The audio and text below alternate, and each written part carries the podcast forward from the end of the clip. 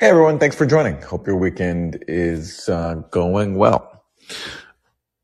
This week uh, marks the one year anniversary of the Russian invasion of Ukraine, so there are all sorts of commemorations. And one thing that stood out to me was just the fawning tributes to Zelensky. If you read all the major U.S. establishment outlets, they all had these long, especially uh, I'm thinking of the New York Times and Washington Post, but others as well, had these long fawning profiles of Zelensky of how uh, a year of war has hardened him and turned him from a, a naive rookie president who uh, foolishly believed he can make peace with Russia to now seeing the reality that there's no peace with Russia allowed. And the best expression of this came from an aide to Zelensky speaking to the New York Times who said that Zelensky is now more at peace with himself. And this is what the aide said uh, about why Zelensky's at peace with himself. The aide said, he has a clear understanding what Ukraine should do. There is no ambiguity. There is no peace with Russia and Ukraine must arm itself to the teeth. So this is an aide to, to Zelensky bragging about how, you know, Whereas Zelensky came into office thinking he can make peace and end the war in the Donbass. Now he is, there's no ambiguity. There's no peace with Russia and Ukraine must arm itself to the teeth. So basically Ukraine has to be in perpetual conflict with its neighbor, a neighbor with which it shares, uh, not only a border, but huge historical and cultural ties and familial ties. Um, and it must arm itself to the teeth. It should turn itself basically into a NATO arms depot. And this is like the dream of Washington neoconservatives for Ukraine for a long time. And uh, even the elected, the president who was elected on a mandate to make peace, because that's what Zelensky ran on to end the war in the Donbass. Uh, even now, he's completely marching in lockstep with the agenda of neoconservatives in Washington. And um, what I go through in my latest article, which I just, I just posted on Substack, is how basically Zelensky got here. I think not because of uh, a natural evolution because you know because of a change in his thinking due to circumstances. I think because he was bullied. Uh, the Ukraine far right blocked all of his efforts to make peace with the rebels in the Donbass, and the U.S. sided with the Ukraine's far right. And inter- inter- interestingly enough, in these new profiles of Zelensky on the one year of the war, there's more evidence of that. There's an anecdote in which William Taylor, who was the top U.S. envoy to Ukraine, back in 2019, uh, meets with Zelensky, and Zelensky's talking to him about how he wants to pursue this German-backed effort to implement the Minsk Accords, which was the agreement reached in 2015 to end the Donbass war. And Taylor recalls telling to telling Zelensky that's a terrible idea. so that, that's the attitude of the U.S. envoy to Ukraine. Trying to make peace is a terrible idea. And Taylor, you might remember him because he became one of the heroes of Trump's first impeachment when Trump was impeached for pausing weapons shipments to Ukraine. Taylor was one of the star witnesses who came before Congress and assured us that Trump doing this was a grave threat to our national security. So the guy who thought peace was a terrible idea was naturally the hero of an impeachment process that was premised on this idea that, as Adam Schiff put it, we need to fight Russia over there. We need to use Ukraine to fight Russia over there. So Accordingly, for all these people who hate peace and want to use Ukraine for a proxy war against Russia, Zelensky is understandably a hero because he was been bullied into abandoning the mandate that he was elected on. And um, that to me is where we're at on the first anniversary of this war. And, um, you know, another chilling illustration of how dangerous this is came this week when uh, Vladimir Putin announced that Russia was limiting compliance with New START, the last remaining nuclear treaty that limits the nuclear arsenals of the U.S. and Russia. And um, now he didn't pull out of the treaty, as some reports put it. He just limited compliance with it. Russia's still respecting the core tenets of it, which is they're not going to develop new warheads, so they're not going to go over the cap, and they're still going to alert the U.S. of tests but they are going to block inspections by U.S. inspectors. And this decision by Putin does make renewal all the more difficult because this treaty is supposed to expire in in let's see here in three years from now.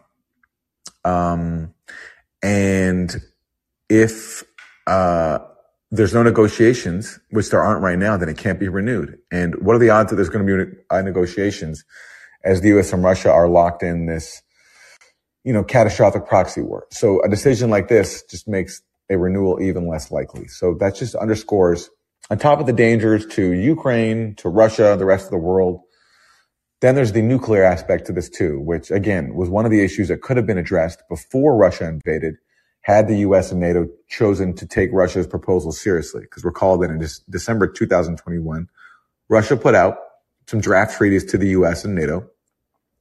And, you know, I, I don't think the US and NATO should have just blanketly accepted all of Russia's proposals, but they could have at least seriously discussed them. And they refused to do that.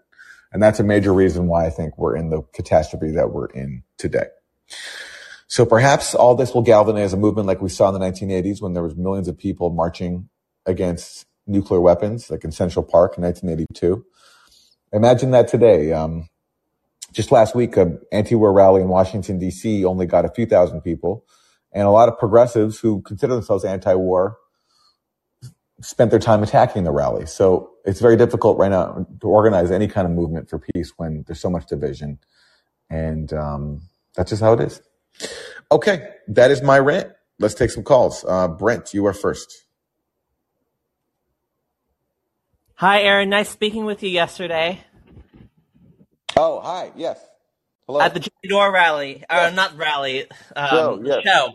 Yes, that's yes. Right. So I'll talk more about that on another call. And um, so I'm going to address your question. So um, I go on different cons. People give me hate because apparently you you you were fed up with me and you own me, quote unquote, own me because I talk about the same topic. And my response to that is, well, Russia Ukraine war is an important topic, and it's it's on in the news weekly, and and you're talking about it right now. So um, to address this point about uh, pro, hey, Brent, Brent, Brent, just one, uh, one quick thing. I, I, I mean, I, I can't control what other people say, but I'm not fed up with anybody, including you. And, uh, and I don't. No, I, am not. I'm not. I'm not. And I and I don't own people uh, on here. I just. I think last week I tried to express that I've, I have answered the same question from you many weeks in a row. I, th- I think that's what I said. But Did I, do I ask that question every week? I don't think so. But anyway, um, okay. my uh, in response to him being from pro peace to uh, no peace, I do feel like he should be pro peace, but I feel like the, the issue is the United States involvement. Um, I feel like the United States should back off completely. That's not realistic, but they should back off completely. Like if the United States was not involved at all, I do feel Ukraine does have the right to fight back because it's being invaded by a an aggressor country, Russia. And the issue does come back. Um, did Russia have the right to invade? And I don't think so. So I feel like R- Ukraine does have the right to fight back. And um, if if Ukraine chooses to fight to the last Ukrainian without the U.S. involvement, I do feel it should have that right to do that and make that determination based on, on being a, a sovereign country. But I do take issue with this issue with uh, fighting, continuing to fight versus peace because the United States is involved and I feel like um, there sh- okay, the money should be. Yeah, I got it. Um, of course, Ukraine has the right to fight back. Um, of course, they do. If you're invaded, you have every right to fight back. The question is, is that prudent? Is that the best thing for your people? No. And, and no. hold on a second. Hold on. And are there reasonable diplomatic alternatives? So sometimes, yeah, you have no choice but to fight. You know, um, like we had no choice but to fight the Nazis in the Second World War. Uh, William Wallace, like a Braveheart, one of my favorite movies. No, cho- you know, uh, no choice but to fight, right? But in the case of Russia and Ukraine, are the alternatives? And as I talked about in my rant, yes, uh, there was on the issue of the placement of NATO and nuclear weapons. You had Russia putting out these detailed draft treaties in December 2021 to try to address their issues. Now, neo imperialists don't put out draft treaties uh, with extensive proposals uh, to resolve their issues. Neo imperialists just in, invade and impose their terms by force uh, or by sanctions. Russia, by contrast, put out these long draft treaties that, again, I said earlier, I'm not saying NATO and US should have accepted every single term and just signed on the dotted line, but they could have at least discussed it, but they didn't. They refused to even discuss it. And meanwhile, you had a situation in the Donbass, where you have a war going on for eight years. So this war didn't begin when Russia invaded. It actually began in 2014 after a U.S. backed coup. There's a war going on. Thousands of people die. People in the Donbass are being shelled. They've appealed to, for Russian help a long time ago. Russia refused, uh, except for providing some limited support, like arming the rebels, but not bringing in uh, nearly the force that would be needed to end that war. Uh, and Russia opted to support the Minsk peace process, which Ukraine refused to implement. So Russia was put in a very, very tough position. And the people of the Donbass also have the right to live and to be protected. And their leadership felt as if their only option was to ask Russia to come and help them. And that's what they did. And I wish Russia personally had found a different way. I wish Russia had gone and asked for peacekeepers, for example, or done something because I think, you know, even if I think you're provoked, uh, you still are responsible for your own actions and you have to prove that you've exhausted all other alternatives before you use force. And I don't think Russia proved that. But again, um, the people of, of the Donbass have the right to live too. And it's not just a question of saying that, you know, Russia uh, came in to uh, colonize Ukraine. No, like Russia came in because they didn't see any, any other alternative to helping the people of the Donbass. And meanwhile, also, NATO was uh, NATO was encroaching uh, into Ukraine. Uh, Ukraine was becoming further integrated into NATO's security architecture, and NATO and the U.S. refusing to even discuss with Russia its core concerns about the placement of weapons and NATO troops. So Russia was in a tough position, and uh, I think that just characterizing this as Ukraine has the right to fight back. Yes, they have the right, but on the ground, were there alternatives to this? And yes, there were. Yes, absolutely, there were, but I feel like the United States should not be even involved in this war at all. Um, that should be between Russia and Ukraine, and the United States needs to back off because there's a bunch of homeless people here in America. And well, we agree on that. We agree on that. Thank you, Brent, for the call.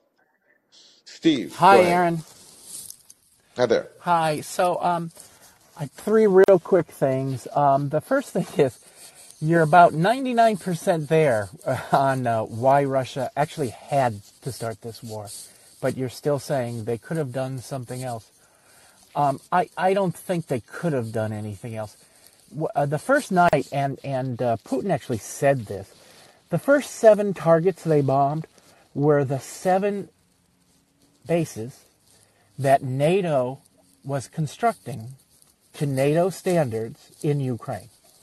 In other words, uh, they they yes, it was preemptive, but you you don't build bases in a country if you're then not going to use those bases. So it you know they saw the writing on the wall and they attacked. But I'm glad you make the point about the more than 5,000 civilians in the city of Donetsk who were shelled and are still to this day being shelled, and no one talks about it. So uh, two other really quick things. Uh, one is uh, I don't know if you heard today. I'm on. Te- I get on the Telegram channels and all the all the reports from all over the world because you can't you can't get anything from the American media. I know you and Katie like to watch it, but you can't really get any facts from them. Um, apparently, uh, there was a, a cruise missile, I mean, a drone attack on the airbase in Belarus uh, which houses the Russian uh, MiG 31s. And uh, th- so that's an act of war against Belarus. And it, it was done while uh, Yevtushenko, I can't say his name correctly, is in Beijing meeting with Xi Jinping. So uh, they're try- it, it's an escalation, you know, by the West. So they're trying to goad uh, Belarus into getting into the war too. They just have no off switch.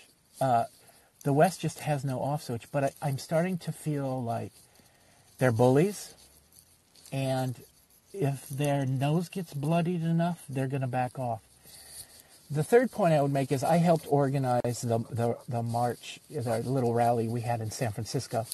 It wasn't nearly as big as the one in Washington. But we had a nice, we had like maybe 150 people, and we had everyone. We had people from libertarians to the most Marxist communist you've ever met in your life. We had everyone. And uh, it was a really good group. they're having demonstrations, and you mentioned it, Aaron. They're having demonstrations in France and Germany now, big ones. They're having really big ones. And to, so to me, there's a little bit of hope. But um, the last point I'll make on gun is uh, I helped organize with Code Pink here, the, the thing in San Francisco. Um, Medea Benjamin, uh, I think, is a hero of the peace movement. I think bad things happened. Um, I think mistakes were made. But I think, you know, I, I love Jimmy Dore. I love Max. Um, I, I, I don't know. Could you maybe be a, and I'm going to suggest this to Medea, could you maybe help iron things out? Or I don't know where things stand. But I hate it when people who are righteous and I love and who fight for justice fight with each other. I can't stand it. I can't stand seeing it. There's not enough of us. So, and I know your dad is is great at at people overcoming their issues and stuff.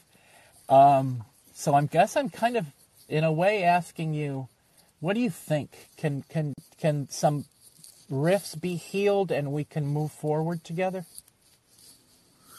Um, I don't know.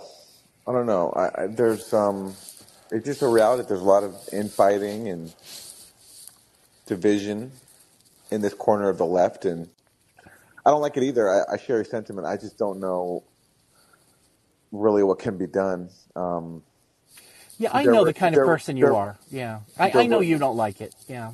Yeah, but I, you know, there were. Look, I.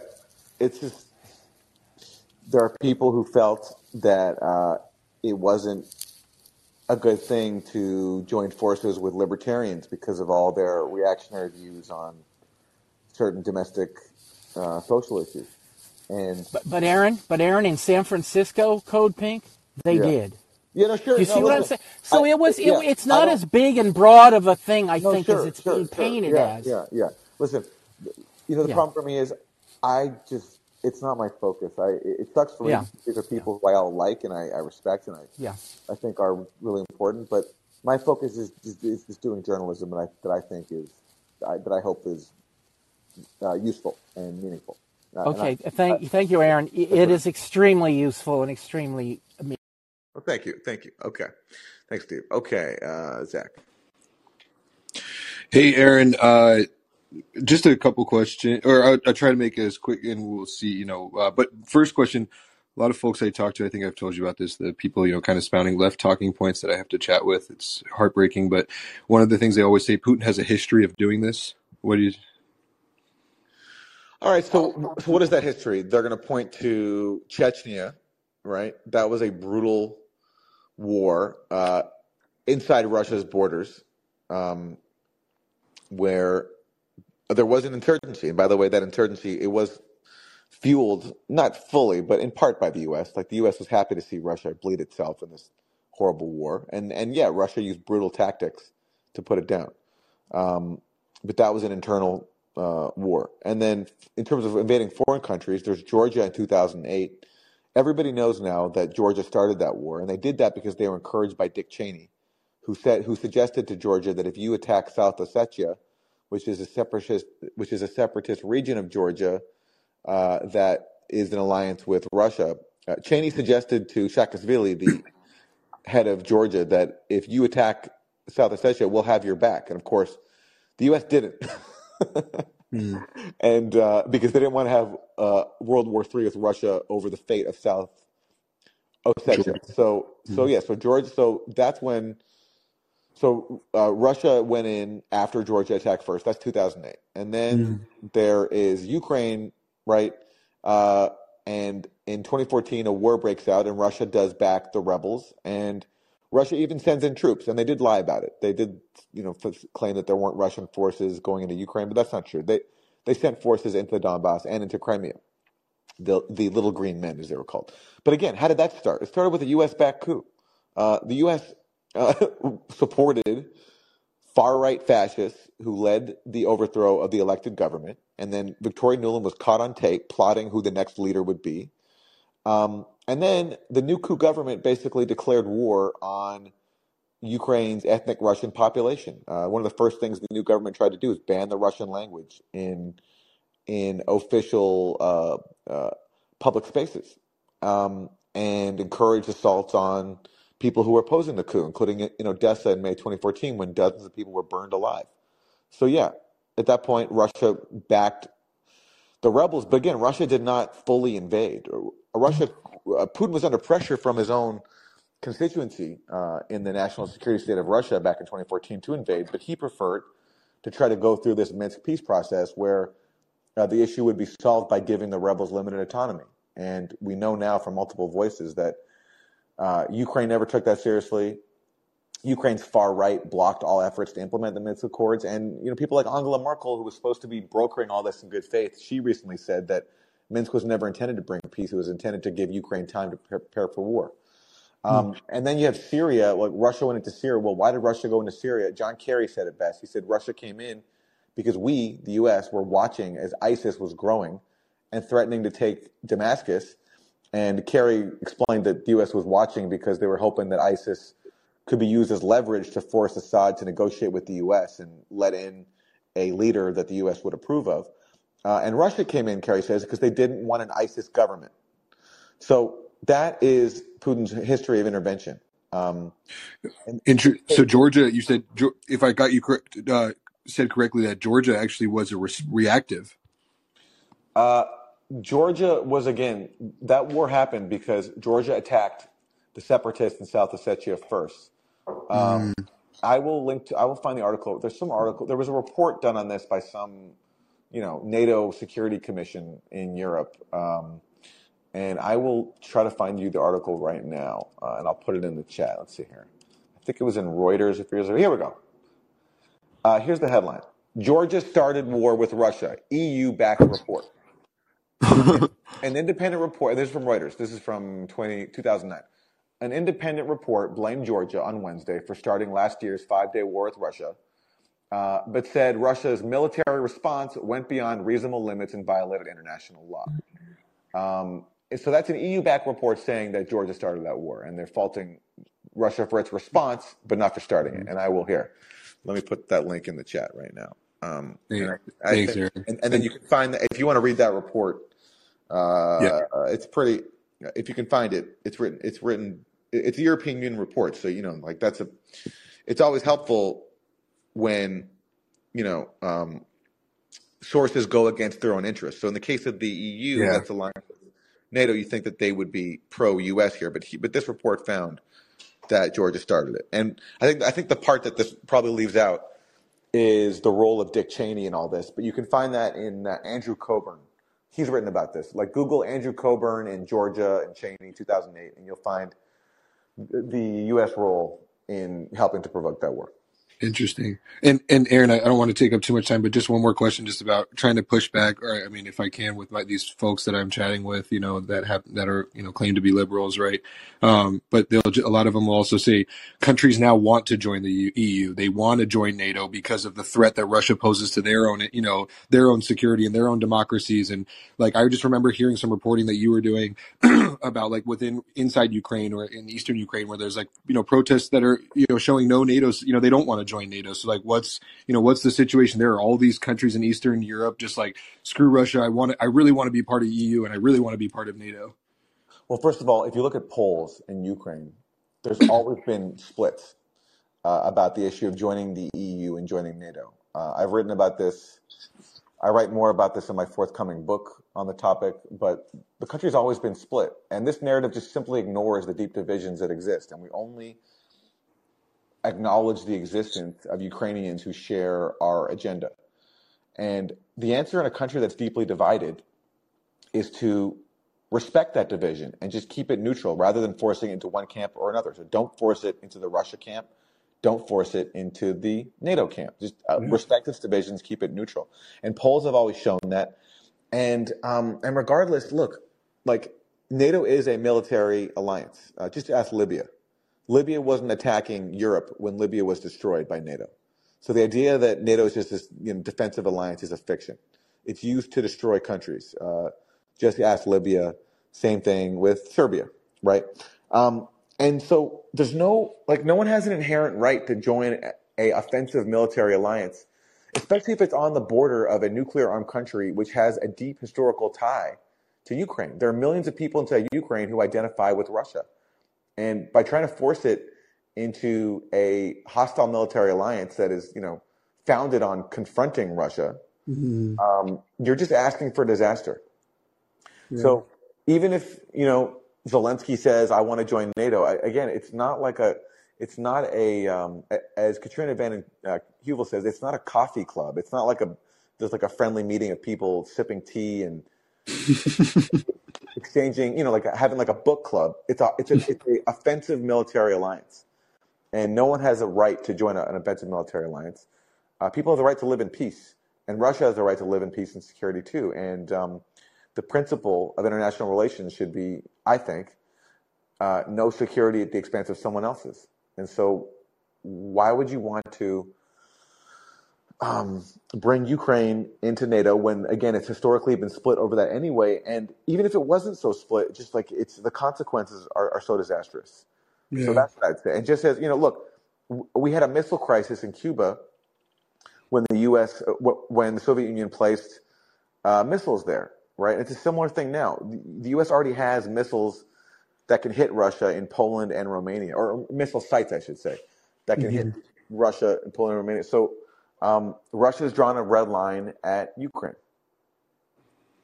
Yep.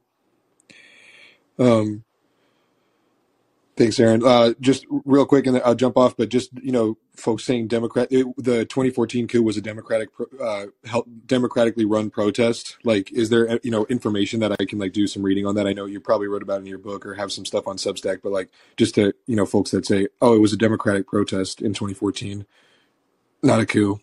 Okay. Well, look, I mean, um, I've written about this extensively on, on my Substack. Um, okay. Perfect. there's an article that I wrote there right after the uh, like right after Russia's invasion, it was called something about. Um, uh, let's see here, what was it called? Uh, it's called. I'll post a link to it. It, it talks about the 2014 coup. It's it's called by using Ukraine to fight Russia, the U.S. provoked Putin's war, and um, you know, look in terms of the character of the 2014 coup. Um, it was again initially the protests on the Maidan were pro democracy, anti corruption, tens of thousands of people, um, you know, just wanted uh, Yanukovych to live up on his campaign promise to join the EU. What they didn't realize was that the EU was demanding he accept crippling austerity. That's what, you know, the, and, and that's what we're not told about all that time. But anyway, mm-hmm. But by the end of it, it was dominated by far right fascists. And that's why, just, just give you an example, um, uh, let's see here. Um, what is it? I'm trying to find a quote for you. Um, uh, here we go. This is Foreign Policy Magazine, okay? This is not RT, okay? And this is what Foreign Policy Magazine, these are two Western scholars with Western think tanks. This is what they said uh, back in 2014. They said this quote, the uncomfortable truth is that a sizable portion of Kiev's current government and the protesters who brought it to power are indeed fascists. Mm. Okay. And that's obvious because the people who were the muscle of the Maidan, like right sector and Azov type groups, these are people who are, you know, they were, these are open, these are people, these, these are people very open about being fascists and about how, mm-hmm. how we need to like end the Jewish influence over Ukraine and drive out the, you know, uh, like like whatever like like the Nazi term is for like like lower status humans. Like, mm-hmm. you know, mm-hmm. um, that's who they were. It's obvious. That's who John McCain and Chris Murphy and Victoria Nuland were parading around with. And it's impossible to deny it. And that's why foreign policy had to admit it. Okay. Thank you so much. Thank you so much. Thank you.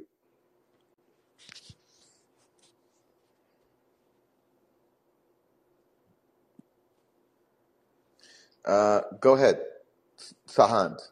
Yes. Hi, Ryan. Thanks for Hi there doing this. Yes. Um, yeah, one of the things along the um, peace talks and resolutions that uh, has become pretty uh, obvious recently is um, China's involvement has becoming more and more, I guess, um, is being put into the news lately, and not in a good way. You know, like today, NPR was basically calling them uh, calling them out to you know that they're provoking that they're uh, supplying weapons and they're you know they're being threatened by the U.S.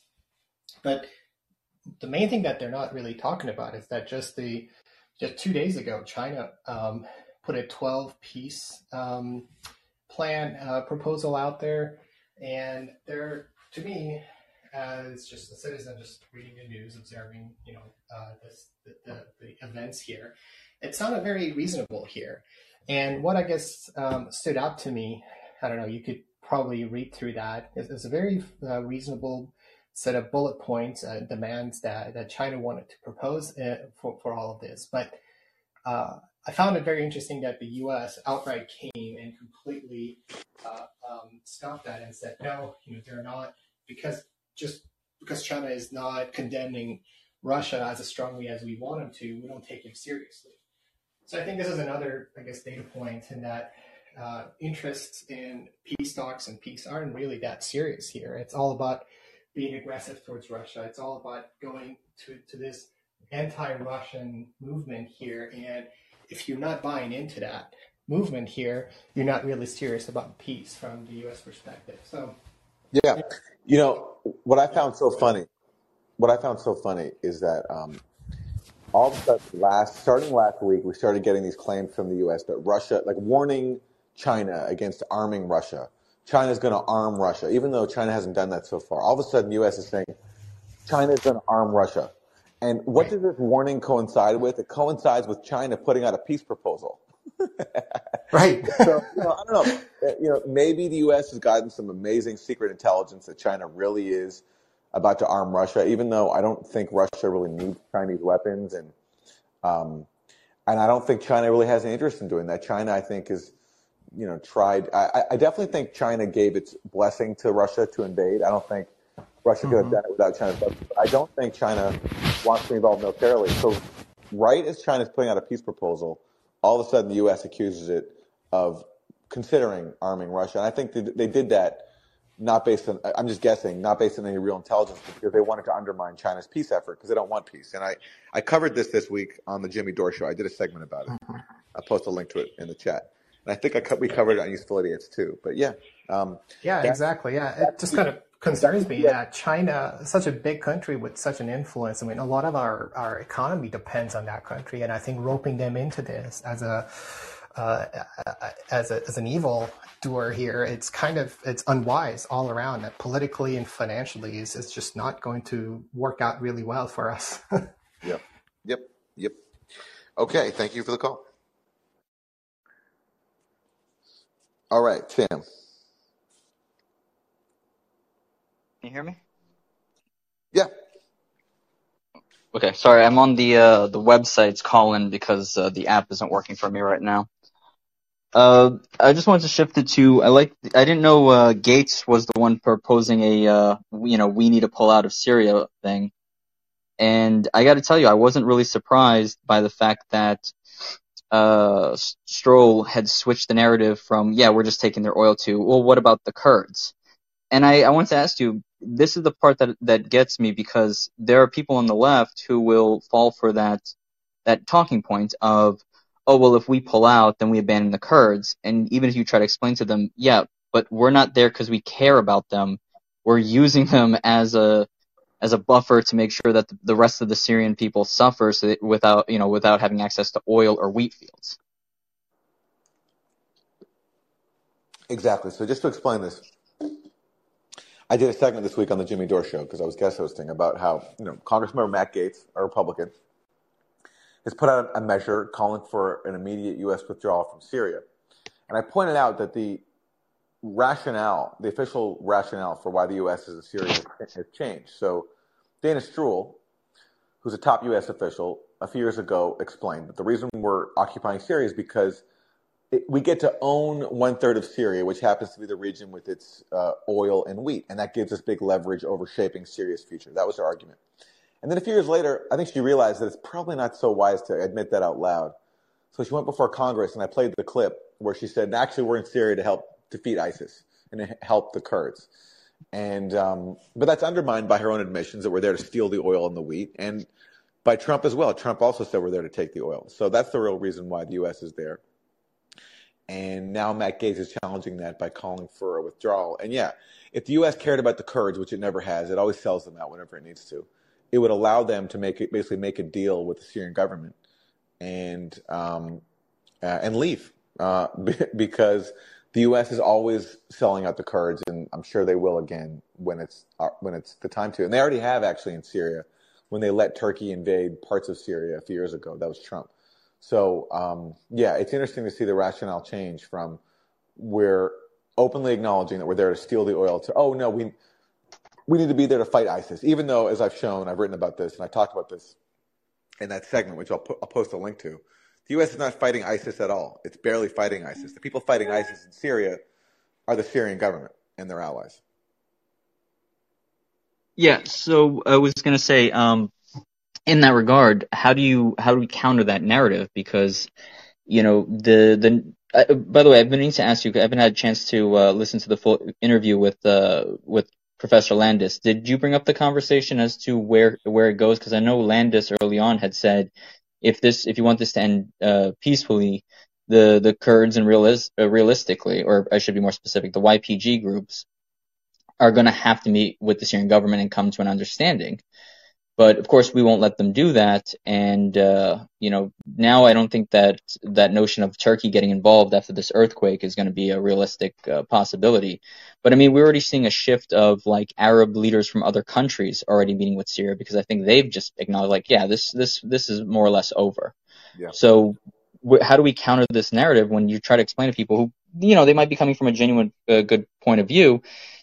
That no, we don't care about them at all because we're just like if you're saying we care, then you have to be willing to accept the fact that you're okay with a a military occupation of Syria and b dep- uh, stealing a, an, an, excuse me another country's natural resource.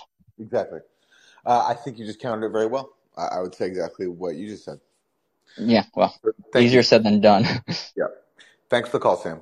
Take care. Okay. Lucius. And then everybody, to everybody in the queue, I'm going to have to leave earlier than normal today. I don't, uh, so if anyone does not have a pressing need to speak, I ask you to drop out of the queue so that those who really want to say something have a chance to. Okay, go ahead. Oh my God, you just set me up as like Sorry. the biggest ass in the situation. I, I am basically straight trolling here.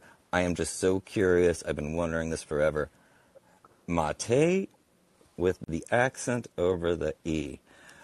What's the deal? How do you pronounce it? How does your brother pronounce it? And how does your dad pronounce it? And why? Please, like, spill the beans, Aaron. okay, well, uh, I, mean, I say mate, uh, but uh, Americans usually say mate for whatever reason, and I don't, I don't care uh, how it's pronounced because I don't know. Like I don't own the name, um, but I, but I say Mate, and, I, am pretty sure my family members say it the same way.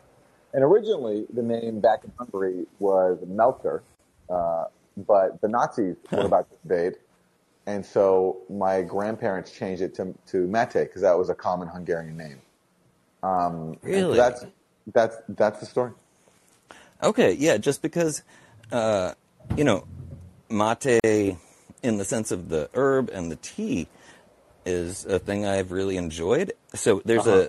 a South American connotation here sure. that I've always wondered if there's like a connection, but that actually totally clears it up. Thank you. Okay, so I will let uh, other callers get to it. All right. Okay. Thanks for the call. Okay. Yeah. Thanks so much. Okay. Bye. Take care. Bye bye. All right, Gator. Hey, Aaron. Um, I just wanted to congratulate you guys for um, the latest Grayzone um, live stream segment, you basically summed up in an hour and three quarters what I've been thinking about for like the last maybe two weeks or so with Ohio through to Ukraine and beyond. I thought that was a really, really, really engaging piece. So I wanted to just congratulate you on that. And okay. also, um, with regards to Max's um, speech at Rage Against the War Machine, I think he did a really good job in getting straight to the heart of things about and, and pointing out, pointing people at the neocons and identifying a clear enemy. I think that was a really worthwhile speech that he made in that respect. Okay. Yeah. Cool. Well, thank you. I agree. There's one one other thing I'd like to just switch uh, to bring to your attention and that of the audience is right at the beginning of the chat, and I'll put them in again, are links by a journalist on Substack called Deborah Armstrong, who has basically got a three part series that covers human trafficking and organ trading, um, harvesting effectively in not just Ukraine but other areas, other areas of the world, including that that similar close regions and bordering regions with Russia. And I really think it's worth your time to look at that um, because um, I think more people should be aware of it. Um, because it does feed a lot of what's going on in Ukraine, and she doesn't go. She doesn't say, "Hey, this is the Ukrainian army doing something terrible." She says it's a load of other agents, and they're literally whipping the um, organs out of anyone they can get their hands on.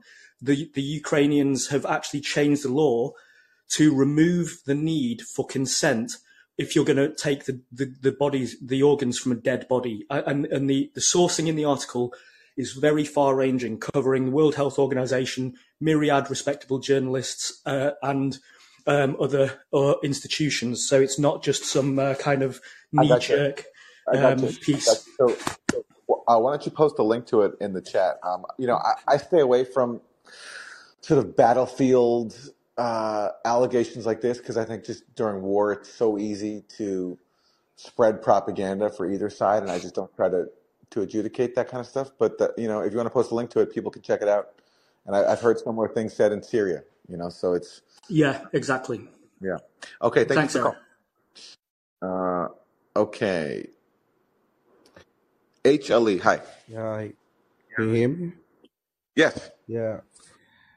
So I'm gonna skip my second question because, yeah, time and stuff. But uh, the first cars brought up some stuff about he felt maybe a bit mistreated because he brought up the same subject every week or something. I just want to say, I didn't feel he was like um I, I didn't think you expressed him being anno- annoying or anything, although I, I can see why he thought that. But I just want to say there are there have been I've been following the show since since the war started, like a year every episode, and sometimes there are people who come in, and and I'm not saying this is Brent as he was called. I'm not talking about him, but there have been other people who come in and are just plain rude there was a guy a few months ago, I think it was an English guy talking about Ukraine, how name one source for this, um, and he was like smugly smiling, like,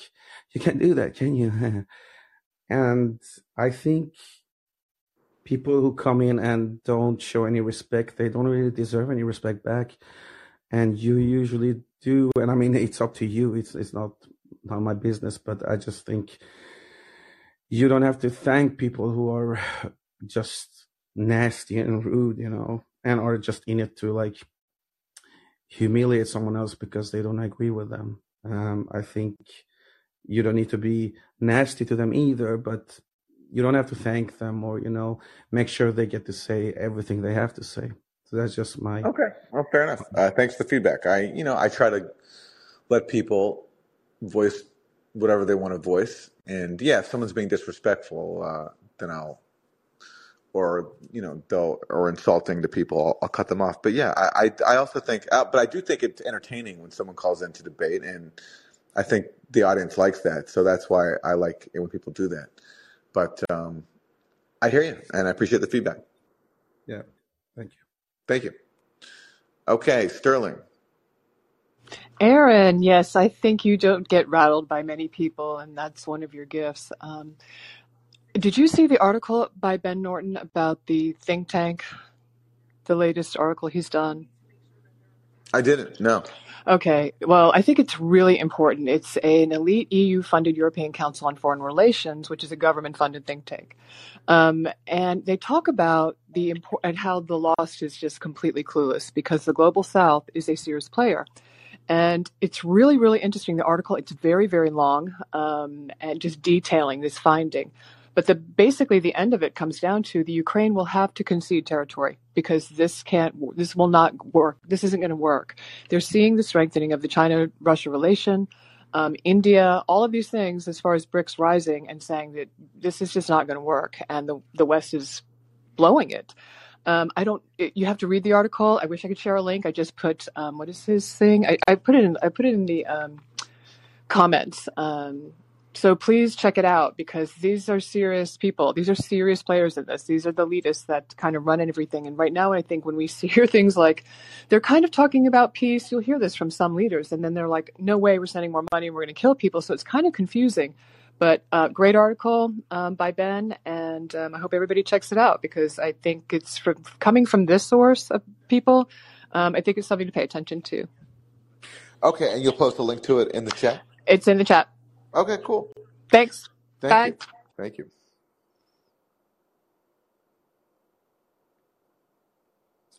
Okay, uh, Brady.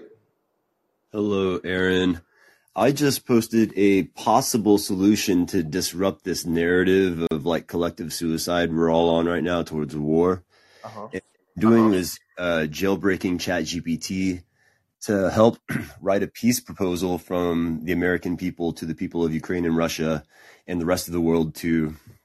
And I posted a link to an example of just one of uh, one prompt I did uh, during the course of this show. I just opened it up, dropped it in there, dropped the link again. and it's pretty interesting. Like one of the ideas it came up with was having Ukrainian people and Russian people like do like a wife swap or house swap thing and like live with each other's families for a while and like get to know each other. and like, I'm like, I would pay money for that. Absolutely. And people are motivated by money. Like, I know we've all seen the wife swap show. Like something as goofy as that, I think could actually at, at least propose it, see if there's anyone willing to do it or try it in the middle of wartime. Is that even a possibility? You know, it would make the leadership, it would make both Putin and Zelensky look bad if we weren't able to see this cool show of Russian and Ukrainian people getting to hang out and get to know each other a little bit and like maybe talk a little bit of politics in like a, a healthy way in front of a camera, I think would be so cool. And that's my ultimate philosophy is that dialogue and debate is the ultimate mitigator of war because it exemplifies how to use good words and good speech as opposed to violence and how that actually makes us into better friends than we would be if we just started hitting each other. Okay. Thanks, Brady. Uh, I'll take this call and then I have room, I have time for a few more. So anybody else wants to jump in the queue, go ahead. And this caller, I'm not going to say your name, but go ahead and speak if you're there.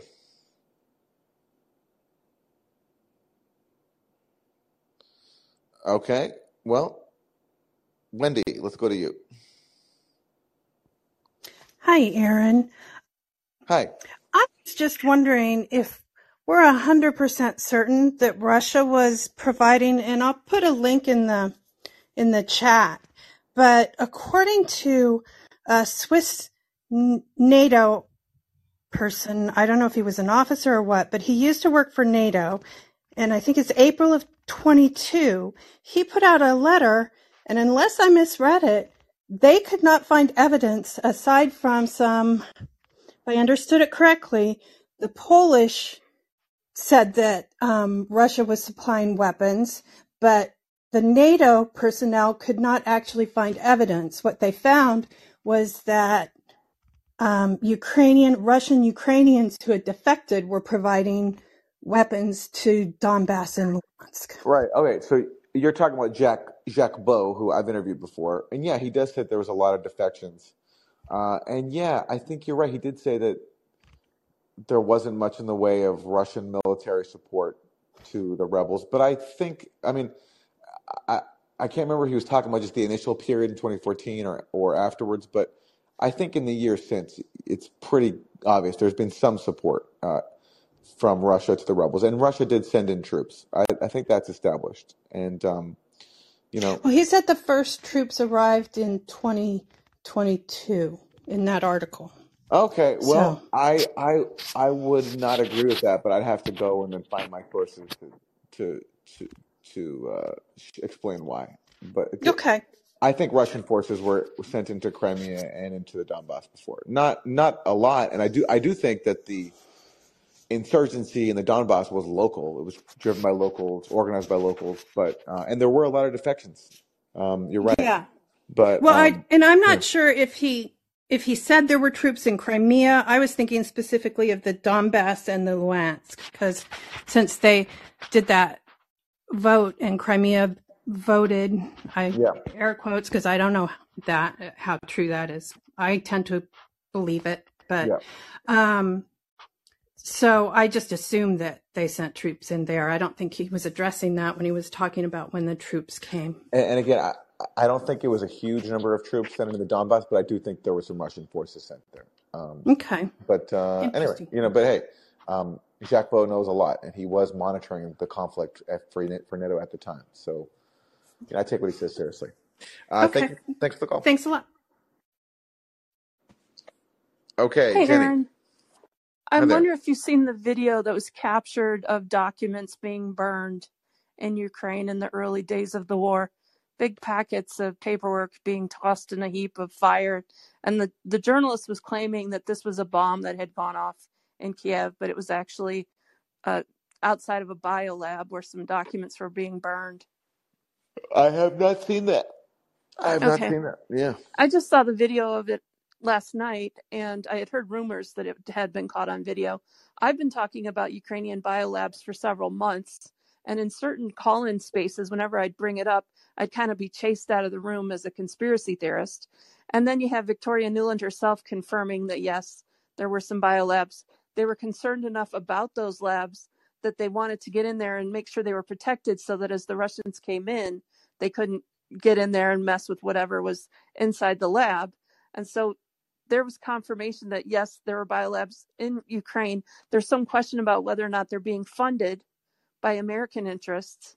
And the the evidence coming out around Hunter Biden, his company Metabiota, the funding by Rosemont Seneca. Have you heard these things? Yeah, I've heard talk of it, but I haven't looked into it, so it's not something I can really speak to. But I, but I've certainly heard uh, rumors about it. Yeah. I'll share a link in the chat of a Substack piece I did just last night sharing all the video evidence for Okay. anyone Cool. who's interested. And I would just encourage everybody to just uh, do a little digging on this t- subject. I think it's going to be important going forward. Okay. Thanks, Jenny. All right, Brian. Hey, Aaron, I've uh, appreciated your reporting since the days at the Real News Network. And uh, in terms of supporting uh, independent journalism and progressive reporting, I was curious if you had a million dollars to put into the program, would you build out a media studio or hire uh, investigators or targeted ads, or, or what could you do to uh, increase your reach? What could I do to increase my reach? Um, I don't know. I don't know. I don't know. Um, I'd like to increase my reach. I just, you know, I can only do what I can do with what I have, and uh, but I'm trying. You know, um, I'm always Do you do you miss the studio? Of course, I do. Yes, I do. I do. You know, before the Real News, I worked at Democracy Now for ten years, and um, you know, as much as I really uh, wanted to move on and develop my own voice, um, which I'm thankful I did. I, I learned a lot there, and I and I love doing a daily news show. It's and working with people. It's a- it's a you know it's it, it's what I really enjoy doing, and it's a great I think service to the world. So yeah, no, I, I would like to be in that kind of situation again, but it just it takes money. It takes you know like Democracy Now raised millions and millions and millions of dollars, and uh, that's what it takes to do that kind of operation. And um, Yeah, well, want to. Democracy Now is going to need uh, a new host in uh, five or ten years. Keep that in mind. I uh, was sorry to see um, Juan go.